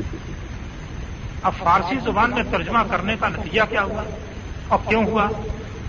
نتیجہ جو ہوا، وہ تو اس، وہ اس لیے ہوا کہ علماء نے پوری امت کو یہ سمجھا رکھا تھا کہ صاحب اللہ اور اس کے رسول کی بات سمجھنا ہم لوگوں کے بس کی بات نہیں ہے۔ چھوٹا منہ بڑی بات۔ معمولی سا دماغ اور اللہ کی بات سمجھنا۔ اللہ کے رسول کی بات سمجھنا۔ یہ ہمارا کام نہیں ہے۔ فقہ نے اللہ اس کے رسول کی بات سمجھا اور اس کو فقہ کی کتابوں میں درج کر دیا۔ لہذا اب قرآن تو آپ بطور تبرک کے تلاوت کر لیں اور احادیث بطور تبرک کے پڑھنا چاہیں تو پڑھ لیں۔ لیکن عمل کرنے کے لیے فقہ کی کتاب کافی ہے۔ اس سے جو آدمی تجاوز کرتا ہے، وہ اسلام سے تجاوز کرتا ہے۔ وہ غلط کام کرتا ہے بہت بڑی ضرورت کرتا ہے۔ یہ لوگوں کے ذہن میں بٹھا دیا تھا۔ قرآن حدیث سے پوری امت کو کاٹ رکھا تھا۔ اب شاہ صاحب نے قرآن مجید کا فارسی زبان میں ترجمہ کیا۔ لوگوں کو پتا چل گیا کہ صاحب انہوں نے قرآن کا ترجمہ کیا ہے۔ کہا کہ یہ جرت اس آدمی نے اللہ کا کلام سمجھنے کی ضرورت کی ہے اور اس کا ترجمہ کرنے کی ضرورت کی ہے۔ تو وہاں کے دلی کے علماء کرام جو ہیں، دو سو تلواروں سے مسلح افراد کو لے کر کے مسجد اکبری میں گھسا ہے جہاں شاہ اللہ صاحب رکھتے تھے۔ یہ مسجد ایڈورڈ پارک کی جگہ پر تھی۔ انگریزوں نے اٹھارہ سو ستاون کے حملے کے بعد اس کو ڈھا کر کے بالکل میدان بنا دیا۔ تو مسجد اکبری میں دو سو مسلح افراد تلواروں سے مسلح ہو کر کے شاہ صاحب پر حملہ کرنے کے لیے گھس آئے اور قریب تھا کہ ان کی شہادت واقع ہو جاتی لیکن کچھ لوگوں نے حکمت سے کام لیا اور ان کو ایک دروازہ تھا اندر کی طرف، اس دروازے سے نکال کر کے وہاں سے بھگا دیا۔ تو بڑی مشکل سے ان کی جان بچ سکی جبکہ شاہ اللہ صاحب کے علوم کا حال یہ ہے کہ ان کے بعد سے آج تک ہندوستان میں کسی مذہب کے کسی بھی عالم نے یہ کہنے کی ضرورت نہیں کی ہے کہ میں شاہ اللہ کے برابر کرتا ہوں ان کا علم اتنا زبردست تھا کہ کسی بھی مذہب کے کسی عالم نے یہ کہنے کی ضرورت نہیں کی آج تک کہ میرا علم ان کے برابر ہے یا ان کے قریب قریب ہے۔ اتنے صاحب علم تھے، مگر انہوں نے قرآن کا جب ترجمہ کیا تو ان کے ساتھ یہ صورتحال پیش ہے تو اس طریقے سے امت کو کاٹ رکھا گیا تھا۔ قرآن مجید کے بارے میں اللہ تعالیٰ نے مشکین کو متوجہ کرتے ہوئے کہا کہ افلا تدبرون القرآن، ہم اللہ قلوبن اقبال ہوا یہ لوگ قرآن پر کیوں غور نہیں کرتے ہیں؟ کیا دنوں پر تالے لگے ہوئے ہیں؟ اس کے معنی یہ ہے کہ جس کے دل پر تالا لگا ہوا ہو، وہ قرآن مجید کو نہیں سمجھے گا۔ ورنہ جس کے دل پر تالا نہ لگا ہوا ہو، وہ قرآن مجید کو سمجھے گا۔ مگر یہ علماء کرام کہتے تھے کہ صاحب، اللہ کا کلام کسی کے سمجھنے کی چیز نہیں ہے۔ کوئی اس کو سمجھنے کی ضرورت کرے تو یہ غلط ضرورت کرتا تو یہ دین حنیف کے اندر انحراف ہوا اور اس انحراف نے کسی زمانے میں بڑی شدت اختیار کی، کسی زمانے میں ذرا کم شدت اختیار کی۔ اگر کوئی آدمی مطمئن نہیں ہوتا ہے، تو یقیناً وہ جس امام کے جس فتوے سے مطمئن ہو، جب تک وہ مطمئن ہے تب تک وہ عمل کرے۔ یہ کوئی حرج کی بات نہیں ہے۔ لیکن اس عمل کے لیے اس قسم کا تعصب اختیار کرنا اور اس قسم کی شدت اختیار کرنا اور کتاب و سنت کو سمجھنے سے روکنے کی کوشش کرنا، یہ وہ بیماری ہے جس نے کہ دین سے انحراف کی شکل اختیار کر لی ہے۔ مجھے بہت افسوس کے ساتھ یہ بات کہنی پڑتی ہے کہ ہمارے ہندوستان میں علماء نے جہاں احادیث کی خدمت کی ہے، وہاں احادیث کی مرمت بھی کی ہے۔ احادیث کی خدمت کرتے کرتے اگر کوئی حدیث مذہب کے خلاف آ گئی تو اس کی مرمت بھی کر ڈالی ہے۔ اس کے الفاظ کو بدل دیا ہے۔ یہ صورتحال ہے۔ سن نبی راؤد میں ایک حدیث آتی ہے کہ حت وہی بن کاب رضی اللہ تعالیٰ عنہ حت عمر رضی اللہ تعالیٰ عنہ کے حکم سے بیس روز تک تراوی پڑھاتے تھے۔ اس کے بعد وہ گھر بیٹھ جاتے تھے یعنی آخری عرصے میں وہ گھر بیٹھ جاتے تھے۔ اور ان کی جگہ پر حضرت تمیم داری رضی اللہ تعالیٰ ہو تراوی پڑھانا شروع کرتے تھے۔ لوگ کہیں کہ ابک ہو گئی ابک ہو گئی اور وہی بھاگ گئے وہی بھاگ گئے۔ یہ حدیث ہے۔ اب کیا کیا کہ دیکھا کہ یہ سین لیلا ہے تو کہا کہ چلو تھوڑی سی گنجائش ہے۔ لفظ لیلا کو ہٹا کر کنارے کر دیا، وہاں پر شین کا پیار کر دیا۔ کہ تو بن کا رضی اللہ تعالیٰ ہو لوگوں کو بیس رکعت تراوی پڑھائی بیس رات تراوی پڑھانے کی بات کی جگہ پر کر بیس رکعت تراوی پڑھائیں۔ کام کر دے اللہ تعالیٰ نے یہود و نصارہ کے بارے میں کہا کہ یہ لوگ یہ ہر فون کلمہ مواد ہے کلمات کو اپنی جگہوں سے محرف کر دیا کرتے مگر یہاں اس امت کے اندر بھی یہ کام ہو رہا ہے۔ اور جہاں ذرا سا موقع دیکھا تو ہاتھ مار دیا۔ اس طرح کئی حدیثیں ہیں۔ سب سے زیادہ عجیب و غریب حرکت تو یہ ہوئی ہے کہ مسد حمیدی ایک کتاب ہے جس میں حسب عمر رضی اللہ تعالیٰ عنہ کی ایک روایت ہے۔ اور یہ روایت تقریباً نوے طریق سے مروی ہے۔ اور صحیح بخاری سے لے کر کے حدیث کی ساری کتابوں کے اندر موجود ہے۔ وہ روایت کیا ہے؟ کہ نبی کریم صلی اللہ علیہ وسلم جب نماز شروع کرتے تھے تو رفیدین کرتے تھے۔ جب رکو میں جاتے تھے تو رفیدین کرتے تھے۔ جب رکو سے سر اٹھاتے تھے تو رفیدین کرتے تھے۔ یہ حدیث اسی طریقے سے ہر جگہ۔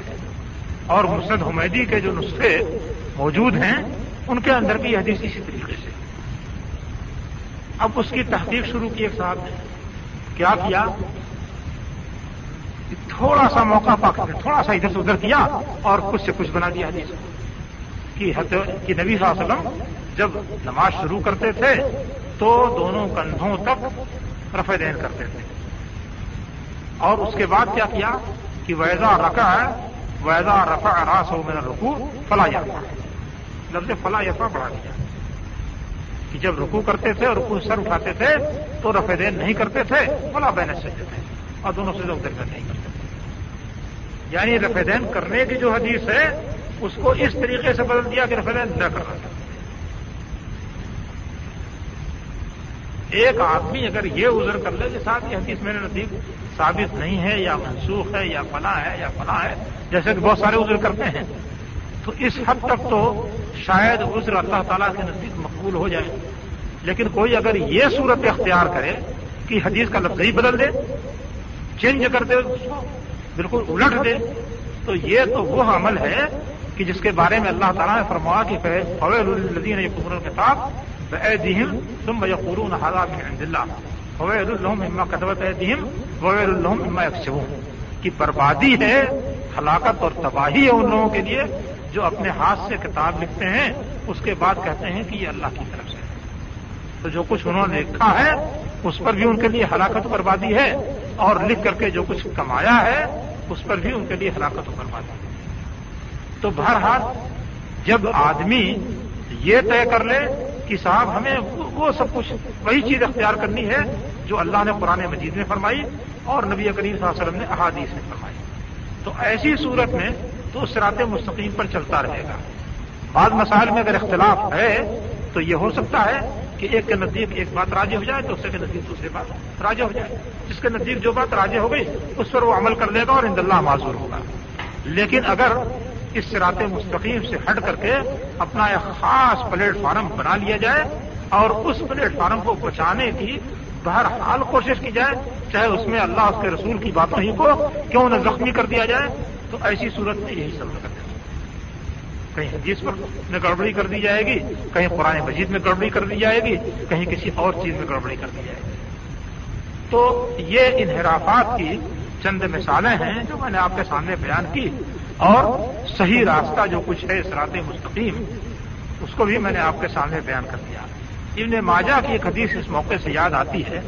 وہ حدیث بڑی قابل عبرت ہے۔ اور ہر آدمی کو اس پر بڑی سنجیدگی سے غور کرنا چاہیے کہ نبی کریم صلی اللہ علیہ وسلم نے کیا بات بیان فرما دی ہے۔ حدیث یہ ہے، مقدمے کے اندر ہے۔ ابن ماجہ کے بالکل شروع میں ہے۔ اس میں حدیث یہ ہے کہ نبی کریم صلی اللہ علیہ وسلم نے ایک لائن کھینچی، لکیر۔ ایک سیدھی لکیر کھینچی اور اس کے بعد دو لکیر دائیں طرف کھینچی، دو لکیر بائیں طرف کھینچی۔ ایک سیدھی لکیر کھینچی اور دو لکیر دائیں، دو لکیر بائیں، چار لکیریں کھینچی۔ اور آپ نے فرمایا کہ دیکھو، یہ سرات مستقیم۔ یہ جو سیدھی لکیر ہے، یہ میرا راستہ ہے سرات مستقیم ہے۔ وہ النہذا سراتی مستقیم فتح ولا فتح سبل فتح رقم سبھی دی یہ میرا راستہ ہے، اس پر چلو۔ اس کے علاوہ دوسرے راستوں پر نہ چلو، ورنہ وہ تم کو صحیح راستے سے دور ہٹا دیں گے۔ فرمایا کہ یہ یہ جو لکیریں ہیں، یہ گمراہی کی لکیریں ہیں، جو لوگ کو ہدایت کے راستے سے دور ہٹانے والے ہیں۔ چار لکیریں کیجیے، پانچ، دس لکیریں نہیں کیجیے۔ اس پر اور کیجیے کہ یہ کیا عجیب بات ہے جو نبی کریم صلی اللہ علیہ وسلم فرما گئے ہیں۔ اور کس طریقے سے اس امت پر یہ بات منتخب ہوتی ہے؟ میں کرام بیچارے، تو ان تمام معاملات سے بری ہیں۔ انہوں نے تو اللہ تعالیٰ کو حکم جاننے کی کوشش کی اور جس حد تک ان کو حکم ملا، اس پر عمل کیا۔ جہاں اشتہاد کی ضرورت پڑی، وہاں اشتہاد کیا اور یہ واضح کر دیا کہ اگر اللہ کی، اللہ کے رسول کی کوئی بات ہمارے فتوے کے خلاف مل جائے، ہمارا فتوا دیوار پہ مار دو اور اللہ اس کے رسول کی بات پر عمل کرو وہ بحمد اللہ بالکل بری ہو کر کے اس دنیا سے چلے گئے اور انہوں نے وہ کام کیا جو کہ انہیں کرنا تھا۔ اب بات کرنے والے لوگوں نے ان کے نام پر عجیب عجیب چیزیں کر لی ان چیزوں کے سلسلے میں آپ کو بہرحال غور کرنا چاہیے۔ میں اگر مسائل بیان کروں تو ایسے خطرناک خطرناک مسائل ہیں کہ شاید آپ کو یقین نہ آئے۔ اب اللہ اس رسول کی بات تو شریعت ہو سکتی ہے، لیکن فقہ نے جس قسم کے مسائل کو گڑھ لیا ہے اسے کون شریعت کر سکتا ہے۔ مگر شریعت کے نام پر صاحب انہوں نے عجب عجب قسم کے مسائل ایجاد کر رکھے ہیں۔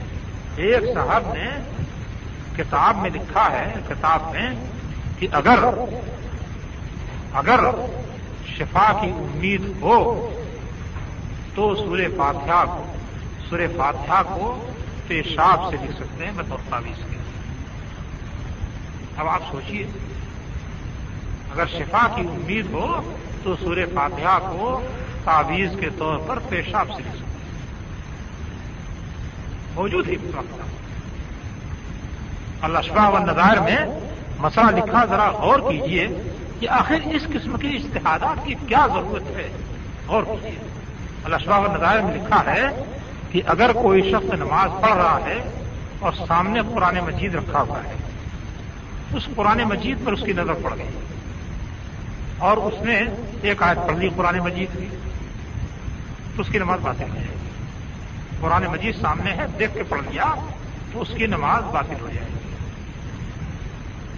اسی کے بغل میں اس صورت میں تو نماز باطل ہو جائے۔ گی لیکن اگر کوئی آدمی نماز پڑھ رہا ہے، اس کے سامنے ایک عورت آئی، چاہے وہ اجنبی ہی عورت کون ہو، ضروری نہیں کہ اس کی بیوی ہو۔ اس کے سامنے ایک عورت آئی، مادر ذات ننگی۔ ننگ بھڑنگ، اور اس کے سامنے وہ ٹانگ پھیلا کر کے سو گئی۔ اس نماز پڑھنے والے کی نظر اس عورت کی شرمگاہ پر گئی اور شرمگاہ کے اندرونی حصے تک گئی اور اس کی طبیعت اس کی وجہ سے بگڑ گئی۔ لیکن اسے نماز نہیں چھوڑی تو اس کی نماز فاسد نہیں ہوگی اس عورت کے اصول و فرو اس پر حرام ہو جائیں گے، لیکن نماز فاسد نہیں ہوگی دونوں مسئلے بالکل ایک دوسرے کے آمنے سامنے اگل بغل میں لکھے ہوئے ہیں، نیچے ہوئے یہ مسئلہ اور یہ مسئلہ۔ قرآن میں دیکھ لیا تو نماز فاسد ہو جائے گی۔ اور وہ سب دیکھ لیا تو نماز فاسد نہیں نماز درست ہو جائے گی۔ اس قسم کے مسائل اور اشتہادات میں ان فقہ نے وہ زور باندھا ہے اور لگایا ہے کہ اگر آپ جمع کر دیں تو شاید تو شاستر بھی ہو جائے۔ ہاں یہ صورت حال ہے۔ تو حقیقت یہ ہے کہ دین کی کوئی بہت بڑی خدمت نہیں کر کی ہے، جتنا کہ نفس کی خدمت کی اور جتنا کہ اپنے پارٹی کی خدمت کی، صاف پارٹی کرنی چاہیے۔ چاہے جس طریقے سے آج میں کرام اس قسم کی چیزوں سے بالکل بری ہے کتاب ہے شر بقایا، اس پر ہاشیہ ہے چلتی۔ چلتی ہاشیے میں صاحب لکھتے ہیں کہ اگر کسی نے کسی عورت کو گھر کے جھاڑو دینے کے لیے خدمت کے لیے رکھا، تو اس سے وہ جمع بھی کر سکتا ہے۔ امام صاحب کے مذہب کے مطابق درست۔ رنڈی کی اجرت فلا امام صاحب کو اصل ہوتا چاہیے کیا سمجھتے ائمہ اسی قسم کا فتوا دینے کے لیے تھے۔ انہوں نے یہی کام کیا تھا۔ مگر ائمہ کے نام پر جو جماعتیں کھڑی کی گئیں، ان جماعتوں کے فقہ نے یہ سب بدمشیاں اور پھر دین کے نمائندے ہیں، اللہ کے بندے ہیں، بڑے مقدس ہیں قابل احترام ہیں ساری باتیں بھی اس کے مگر اندر سے یہ سارا معاملہ ہے۔